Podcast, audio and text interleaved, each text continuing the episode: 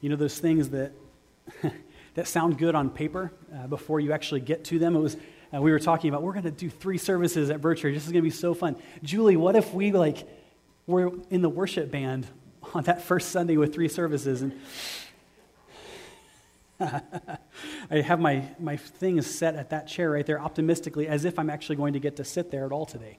Right? So it's like, um, it's good. It has been a beautiful morning so far. It's like all the insecurities and all those things. I stayed awake laying in bed last night going, did we make it clear enough? Do people know what time to show up? And then at 8.30, there were people here, so that was like, woohoo, this is good. Um, we are off to a roaring start, and um, it is just, it is so good. Uh, I am so proud of this church. I'm so proud of um, the way that as a community we've said it, we're going to take seriously uh, the opportunity that we have to, to show people that God cares about them, uh, to invite people to, to, to journey with us. And um, really, that's the, the point of uh, this whole series is that we are connected. Uh, that we are not supposed to journey alone, that we were never intended to walk alone. The, the problem is, Kind of like the big, like kind of prevailing issue with this whole series is that uh, we can talk about connection, but then we can go about living lives that, that are very isolated, right? That we can understand mentally that, that we're not meant to journey alone, but then we often go out and we live as if we're alone. I wrote in my notes here, I said, we can do better, right? We can do better than that. And we can, we can get there. Uh, we can build or continue to build Birchridge on this idea of connection that, that we believe that the God who said, I, I will be with you always, that said that, look, I'm, we're, we're connected. Um, the God that invites us to be in connection and relationship with each other actually meant it. Uh, and is inviting us to, to learn what connection, what healthy connection looks like. And so, over the last two weeks, as we've kind of been in this series talking about connected, it's, uh, we started with, with Paul talking about stories. And as he's talking and investing in Timothy, saying, this is, this is what life is supposed to look like. This is what Christian community is supposed to look like. As Timothy, you now go out and, and begin to lead Christian communities on your own, to realize that this statement is true that Christ Jesus came into this world to save sinners, of whom I am the worst. That we tr- attribute that quote to Paul, but we could attribute it to ourselves as well to, to take claim to this idea that, that Christ Jesus came with a purpose right? That he taught and he walked and he dwelt among us, but, but his mission, his purpose was to save sinners, of which Paul claims to be the worst. I think we could all claim to be like, in good company among the worst, right? But Jesus, as Paul tells his story, as Paul leverages his story in some ways to help Timothy understand the way that God gets a hold of our lives, Paul says Jesus saw beyond what was and then he poured out his grace and his mercy and his strength. And Paul says, My transformed life, right, this is me putting my words in Paul's mouth, my transformed life became God's billboard in this unbelieving world, saying that our stories have purpose. Right? We move from shame about the past, shame about the mistakes that we've made, to saying, I'm going to give this to God, and then God's going to take that, and we can receive it back as as not a shame filled story, but as a testimony, as a billboard for God's transforming work, saying, in this world that, that's skeptical, in this world that, that longs for things to be better, for improvement, for progress, that we can say, look what God did. And then last week we talked about the apple, if you were with us, and we talked about how there's incredible potential. And potential can be a frustrating thing because potential unrealized is, is really sad. And we can believe that this, this apple that we had last week was could have incredible potential, that there's a, I think we, it even came up in our small group, an apple pandemic, right? That this apple, like the apples are just going to like spread across the globe. If every apple reached its full potential, we'd be having a serious apple, a global health, global apple crisis.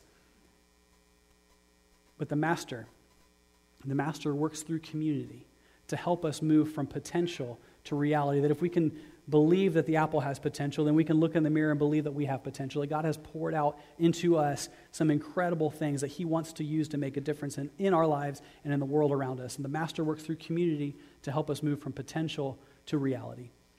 And then this morning, as we kind of close out this series, this, this three step series that we've been walking through that, that, under the banner of connected, we read this as Paul is writing with a deep sense of urgency to Timothy, a deep sense of you have to understand this.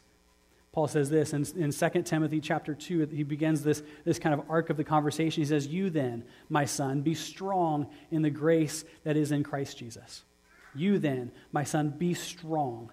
And the problem is, because we're wired the way we are, because we're human beings, we hear things like, be strong, and we think, be strong. I have to find in myself strength to kind of like stiffen my backbone and, and stand against the resistance and, and, and, and kind of push my way forward.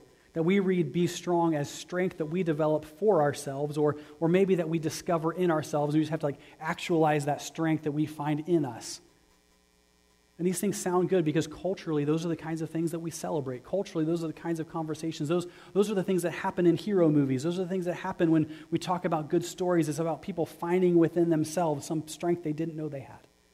And so we're a product of that. That's the stew that we swim in. And it all sounds good, but fully realized, it's poison. Right? Fully realized because if it's about us and if it's about us finding our strength, if it's about us pulling ourselves up and strengthening ourselves and discovering in ourselves this, this strength that sounds so good, right? The seed sounds so good, but the, the fruit is poison. Fully realized it's poison because it leads to things like competition. Right? Because if it's in us, if we hear Paul speaking on behalf of God to Timothy saying, be strong, and we hear that and we say, that means I have to be strong, but then how do I know that I'm being strong? The only way that we can measure our strength is, is by looking at other people and saying, Am I stronger than the person to my right? Am I stronger than the person to my left? And the only way that, that we can understand strength is by competition. Or maybe we say, Does this make me feel strong? Does this feel right? Does this make it feel like I'm moving forward?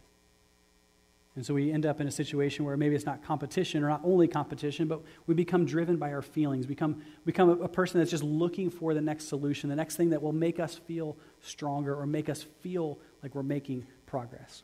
Because we have to find what works for us, right? These are all phrases that we use culturally all the time, which leads us to a situation where we find ourselves moving from one solution to another, right? Not the real solution, but one solution to another without learning our lesson, which means that we end up living lives marked by drama because we leave a mess and a wasteland of one situation, one relationship, one context after another, after another, after another, trying to find our way. Which ultimately, all of those things lead to a word that's called isolation when we're called to connection, when we're invited to be connected to each other, when we're invited to be connected with God, when we try and make it about ourselves, or we, we take a, the, the mission that has been laid out clearly for us and we turn it into something that's about us, it leaves us isolated. And so, if there's the poison, we need the antidote. The antidote is connection, which starts with us having a better definition of strength. Right? It starts with us having a better definition of what strength actually looks like. And, and, the, and the solution is actually right in this first sentence of, of 1 Timothy chapter 2. It says, You then, my son, be strong.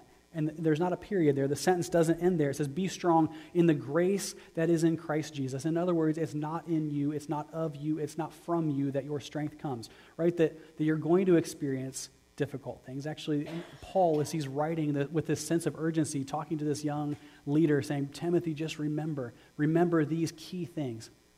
And he starts and makes this significant emphasis on strength, which means that Timothy, if he's reading carefully, should say, if I need to be strong, that means I'm going to face resistance, right? If you kind of read between the lines here. Paul says, make sure you understand you need to be strong, but make sure you understand that, that your strength isn't in you, it's in the God who called you, it's in the God who pours himself out for you. It's not in you, it's in Jesus. And he continues in verse 2 And these things, and the things that you have heard me say in the presence of many witnesses, entrust to reliable people who will also be qualified to teach others. Paul is saying, look, it's actually, if it's not about me. That's what Paul's saying. Is like, look, it's, it's not about me being strong. Timothy, it's not just about you being strong. It's about the, he describes four generations of multiplication of discipleship. It's Paul, generation one, saying, Timothy, remember what I taught you, generation two, or Paul, generation one, Timothy, generation two, and entrust it to reliable men, generation three, who will teach it to others, generation four, that, that it actually multiplies, that it's not just a matter of, of isolation, but it actually leads to this kind of like viral outbreaking of, of the move of God among people as people get connected with each other and get connected with the God who calls them forward.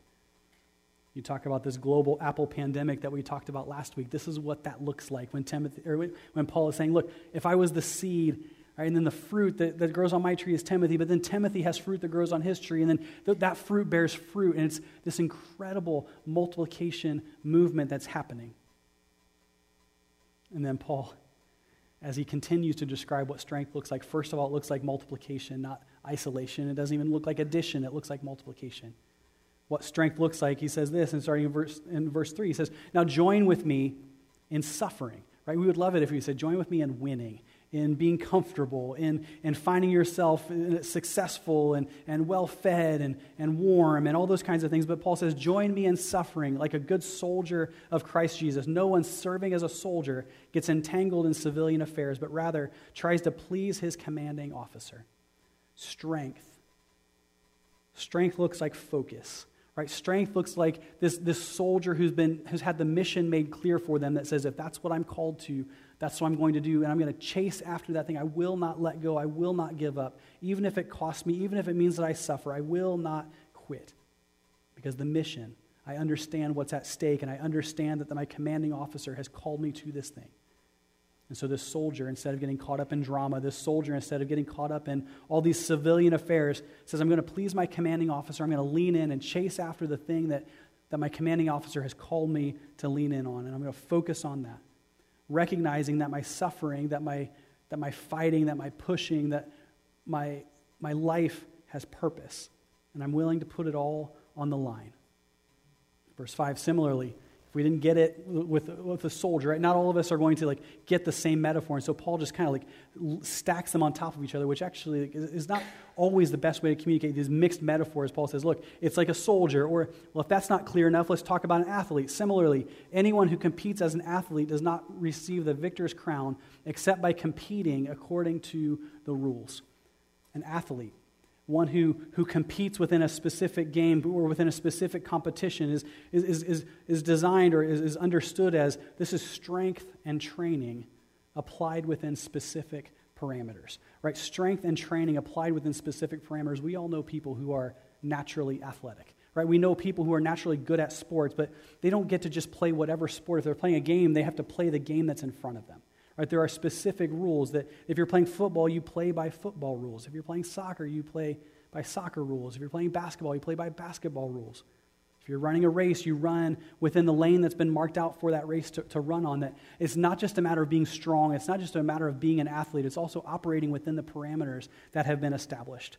That it's strength and training applied within specific parameters. The hardworking farmer, verse 6, should be the first to receive a share of the crops and verse 7 reflect on what I'm saying, for the Lord will give you insight into all of this. This, by the way, is not Paul saying, Timothy, think about it and come up with an answer for yourself. Right? Again, this could be one of those moments where we make it about ourselves, where we make it about what we think is true or what we think should be true. He says, reflect on what I'm saying. Timothy, listen to what I'm saying. But don't just listen to me, listen to God speaking through me for the Lord will give you insight into all of this. This is not just a think about it conversation. This is a use this as the framework, as the, as the kind of raw materials to reflect on, to let God speak to you through. In our small groups, we have a question that we ask, and if you gather and you, you take us up on this invitation, that one of the questions in our message based small groups is what's the Holy Spirit saying to you? While you were listening to the sermon, while you were reflecting on the sermon, while you were spending time studying the text that the sermon was based on. What was God saying? And that question isn't a question of, what do I think this means? Or what do I, what do I want to talk about? It's a question of, what is God teaching you? It's a question that, that has this sense of expectation that if God says He's going to speak through His Word, that we should take Him seriously and listen when He speaks. Right? One of the skills of, of a, an effective, growing Christian life is to listen to God speak and then respond in obedience to it. So Paul says, don't just think about what I've said. Don't just reflect on it and try and come up with your own answer, but listen to God speak as I speak. So the question is how? As Timothy is invited to reflect, as, as Paul is saying, don't just think about it, let God speak. Paul says, let me give you a little bit of a framework for your reflection says, Remember, verse 8, remember Jesus Christ raised from the dead, descended from David. This is my gospel, for which I'm suffering, even to the point of being chained like a criminal. But God's word is not chained. Paul says, My life has become quite simple. My life is ordered around one specific thing. It's this Jesus Christ who lived and died and rose again, who has made a way for me, that invited me to follow after him as his disciple, to to invest in the next generation and the next generation and the next generation. I find my meaning and my purpose in exactly what God has invited me to be a part of. This is my gospel. this is my specific set of good news. This is the thing that I'm building my life on. I don't care what my circumstances look like. Right? Paul writing in chains, Paul writing after being beaten, talking about all the things that he's endured. He says, For which I'm suffering, even to the point of being chained like a criminal. But then Paul speaks this statement that gives such beautiful perspective to, to, to what Paul has experienced. He said, But I may be chained, but God's word is not chained. Right? I may be chained. My circumstances might be un, like unfriendly. My circumstances might not be what I signed up for, might not be what I want. My circumstances might be pretty bad. And yet, and yet God continues to speak. Yet God continues to move forward. Yet God continues to speak through my life, even as I suffer, that God's word is not chained. And Paul says, therefore, right? Therefore, my life has meaning. Therefore, even my suffering has meaning. Therefore, the things that God has called me to have meaning. So, therefore, I endure everything for the sake of the elect, that they too may obtain the salvation that's in Christ Jesus with eternal glory. Paul says, I've learned that it's not about me. I've learned that it's not about my strength, it's not about my glory, it's not about my reputation, it's not about any of those things. It's about God. It's about God at work in my life. It's about God working through my life to impact the next person and the next person and the next person to, to watch this thing take root and to bear fruit across the globe. Paul says, I find my value, I find my identity in being part of the mission of God, helping as many obtain the salvation as in Christ Jesus as possible for God's eternal glory. And then Paul says this as he's giving Timothy this framework. He says this here's a trustworthy saying, this, this trustworthy statement, which, which is first of all true, and secondly, worth being trusted, right? It's, it's true and, and it's worth trusting. That it reveals God's consistency. That there's these three promises that are obvious, and then there's one warning that, that are in these, these four statements. But it's this idea that we're called to apply the strength of Christ with confidence because God is not going to change. That Jesus is the same yesterday, today, and forever. That, that the rules aren't going to change. That, that who God is, is is not going to change. That, that what God says about you is true and that circumstances will not change that. Starts with this if we died with him, we will also live with him that this is good news, right? This is a promise that for Paul, as he's facing death, as Paul, as he's, he's lived a life of I have to die to myself, and then I now find life in Christ, that if we died with him, we will also live with him. Verse 12, if we endure, right, if we deal well in the midst of suffering, if we struggle, if we hold on to the right things and let go of the things that are killing us, and, and hold on to Jesus Christ and chase after him, if we endure, regardless of circumstances, right, regardless of what might, might come our way, if we endure, we will also reign with him. What a beautiful reversal from, from enduring and surviving and struggling to this is what thriving looks like. This is what reigning with Christ looks like. And then the warning if we disown him, he will also disown us. This is not Paul trying to scare Timothy. This is not Paul making up kind of this, this boogeyman reality that says, look, Timothy, if you don't get it right, you're going to like be in big trouble that, that Christ is going to disown you. Because in Matthew 10, chapter, or Matthew chapter 10, verse 33, Jesus says this, but whoever disowns me before others, I will disown before my Father in heaven. And that is a terrifying statement. Right? That is a terrifying reality. And this is Paul saying, remember what's at stake. Remember the personal responsibility that you have. Remember, remember, remember. But in the midst of that warning, in the midst of that chilling reality, there's this beautiful promise. There's a beautiful promise that disowning doesn't just happen. Right? That we don't wake up one morning and God has all of a sudden changed his mind about us. Right? For some of us, we've had conversations where we're, we're worried that we're not sure that God even cares about us anymore, that we've maybe made one mistake too many, that, that God has given up on us, that his forgiveness just doesn't extend as far as we've walked. And yet, and yet, there's specific parameters for disowning, right? There's specific parameters for what that actually looks like. It doesn't just happen that we can be confident that our mistakes and our failures and the times when we're faithless and all those kinds of things do not impact the relationship that you have with God. That we can have confidence in God. Verse 13 if we are faithless, he remains faithful for he cannot disown himself. Isn't that a good word? Isn't that a beautiful promise? Isn't that something worth building our lives on? That, that even when we mess up, even when we don't get it right, even in those moments where we're tempted to buy the lie that says, you made one mistake too many, you hear the, the, the whispers in our ear that say, look, you, you just, you're just not going to get it right. God could never love you. Look at the mess that you've made. When we're faithless, he's faithful. He does not change, he does not disown himself. This is not a warning against faithlessness. This is a promise that in the midst of our, uh, of our weakness, in the midst of our frailty, that, that God is with us, that God is moving us forward, that He remains faithful because that's who He is. That who we are and the mistakes that we make do nothing to change who God is.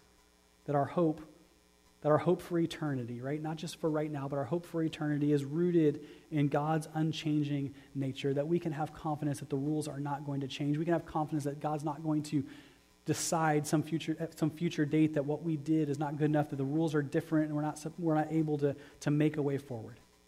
That our hope is built on this God's unchanging nature. And so we're called to strength. The same, the same invitation, the same call that Timothy spoke to, or that Paul spoke to Timothy, echoes today that the reason that we can listen to God speak through his, through his word is that his word does not change, that his voice does not change, that, that what he calls us to does not change. And we are called to strength, which, which means that we, we get connected and we stay connected in Christ, that strength is found in connection. Now, it starts with this that Christian connection creates community. Christian connection creates community. Didn't mean to have three C's like that, but it sure sounds good that way, doesn't it? Have the, um, Christian connection creates community that, that we move and we make this shift as we, as, we, as we really lean into connection, as we really allow God to speak what He wants for us, what, what He's inviting us to, that, that we make this shift from, from strangers or maybe competitors to fellow travelers that we make this shift that says it's actually not about the competition. It's actually not even about whether or not I'm comfortable approaching or connecting with this other person. That with Christ at the center of our connection, with Christ at the center of our community, that, that we get connected with each other because we're chasing after the same thing. And that thing that's at the center of our lives, the thing that's at the center of our community, is the glue that will hold us together, is the thing that defines our community. And it moves us from chasing after competition to chasing after Christ which means that we have, we're fellow travelers. It looks like welcoming hospitality, and it's an invitation to community. That when, if this is your first time, here's a promise that we'll make at, at Birchridge Community Church that we're not just inviting you to, to worship with us or to be in this worship service, we're inviting you to be a part of our community. We're inviting you to join us in small groups. We're inviting you to, to get to know us, to become part of this fellowship, to, to become part of what God is doing here. That we're inviting you to connection, not just attendance, or participation. To be a part of this community. That means that we don't see people as strangers or competitors, we see people as fellow travelers.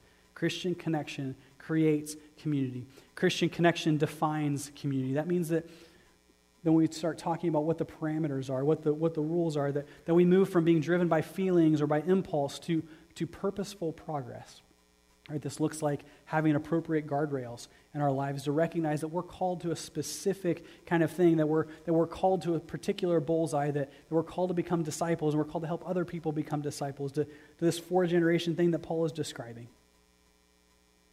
The beautiful thing about guardrails is while they restrict our options, right? While they, while they, they make it so we, we can't just kind of go wherever we want, it also gives us safety gives us safety. If we've ever driven on a, on a road that is a little treacherous, that has a, a, a drop off on one side or the other, and we're driving and it's like, I don't even want to look out, out, one side of the window because I'm just not sure I like what the side of the road looks like.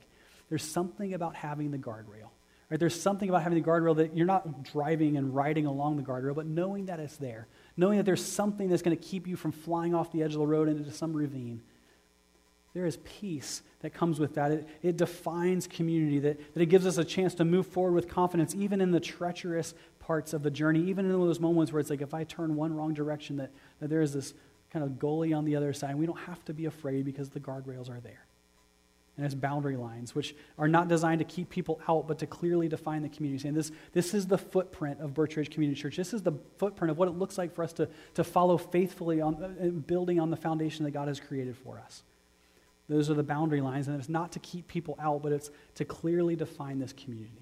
Right? It's not that we're th- playing referee or saying this is out of bounds, not out of bounds. It's saying this is who we are.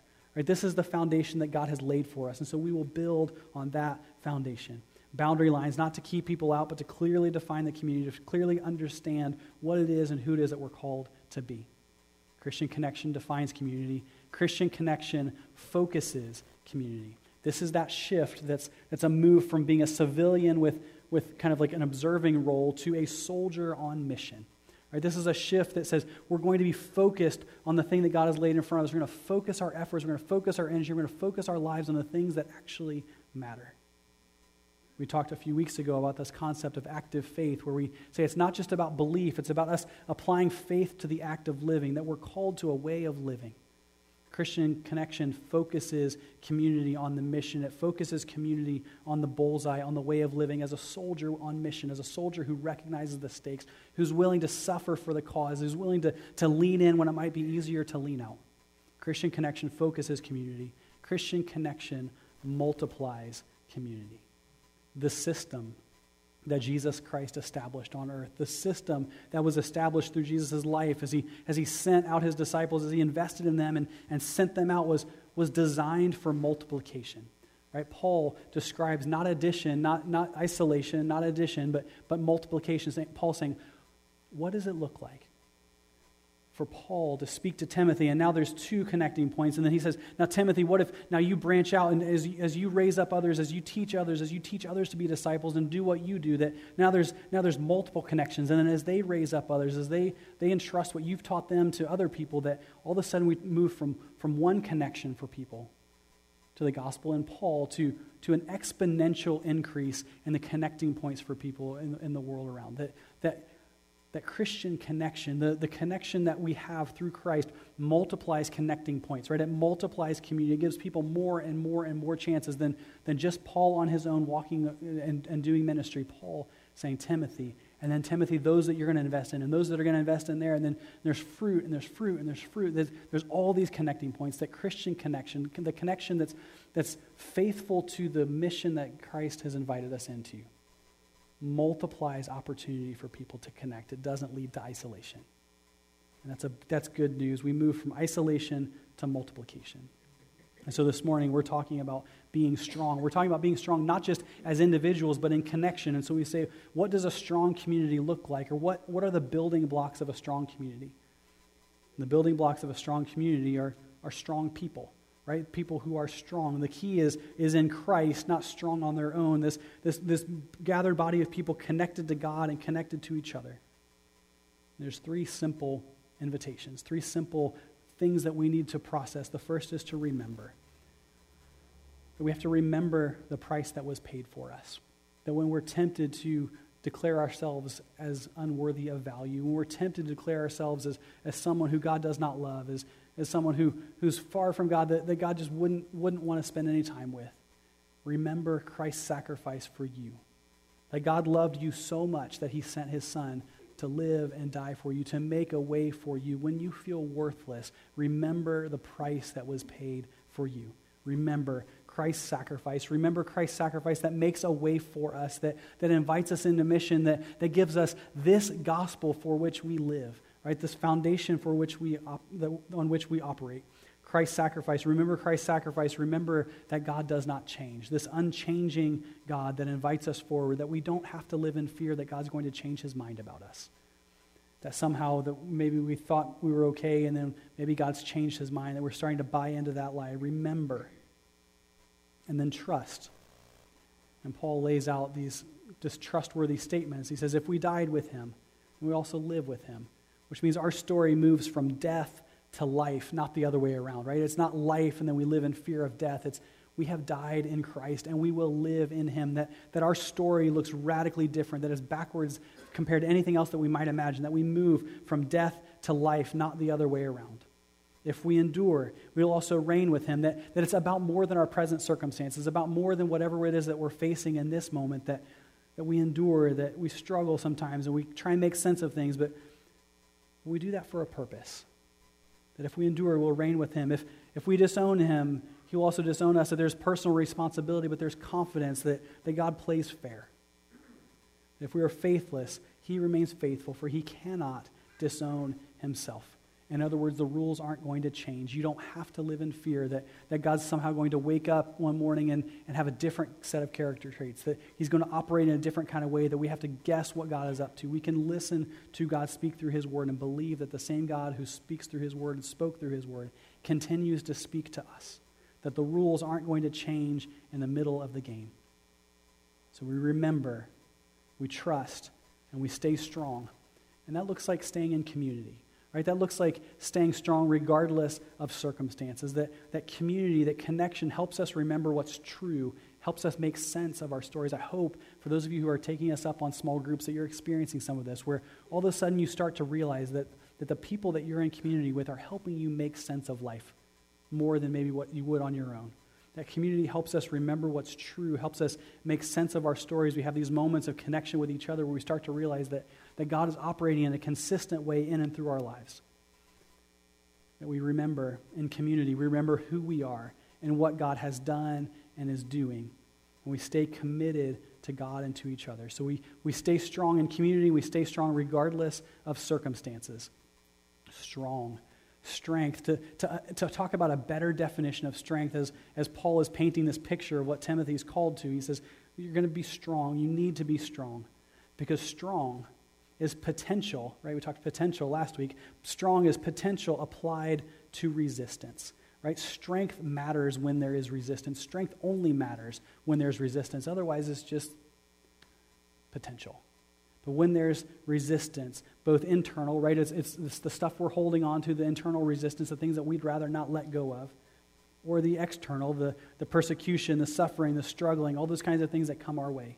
Strong is potential applied to resistance, which means that we should expect and we should embrace resistance as an opportunity to see Christ's strength in us that we should not be surprised when we struggle. We should not be surprised when we suffer. We should not be surprised when we're called to endurance. But we should celebrate, not necessarily the, the struggle, not the, the pain and the, and the mess that comes along with that, but we should celebrate that when we've reached the end of ourselves, that we can begin to see God at work in us and through us. Be strong. Let's pray. God, thank you. God, thank you for this reminder. God, thank you that you speak in consistent ways that that you help us understand ourselves by looking at the stories of others. God, thank you that the journey that you've invited us to is not a journey of self discovery, but of God discovery. That we're not called to, to pull ourselves up by our bootstraps, to, to, to, to put ourselves together in a way that would please you. Right? We're called to let you pour into us, to trust you, to remember what you have done for us, to reflect and to listen to your voice. God, I thank you for speaking. God, I thank you for your invitation for us to, to step into your story, to, to be part of what you're doing. God, give us wisdom and give us courage. And God, thank you for connection and thank you for community. Amen.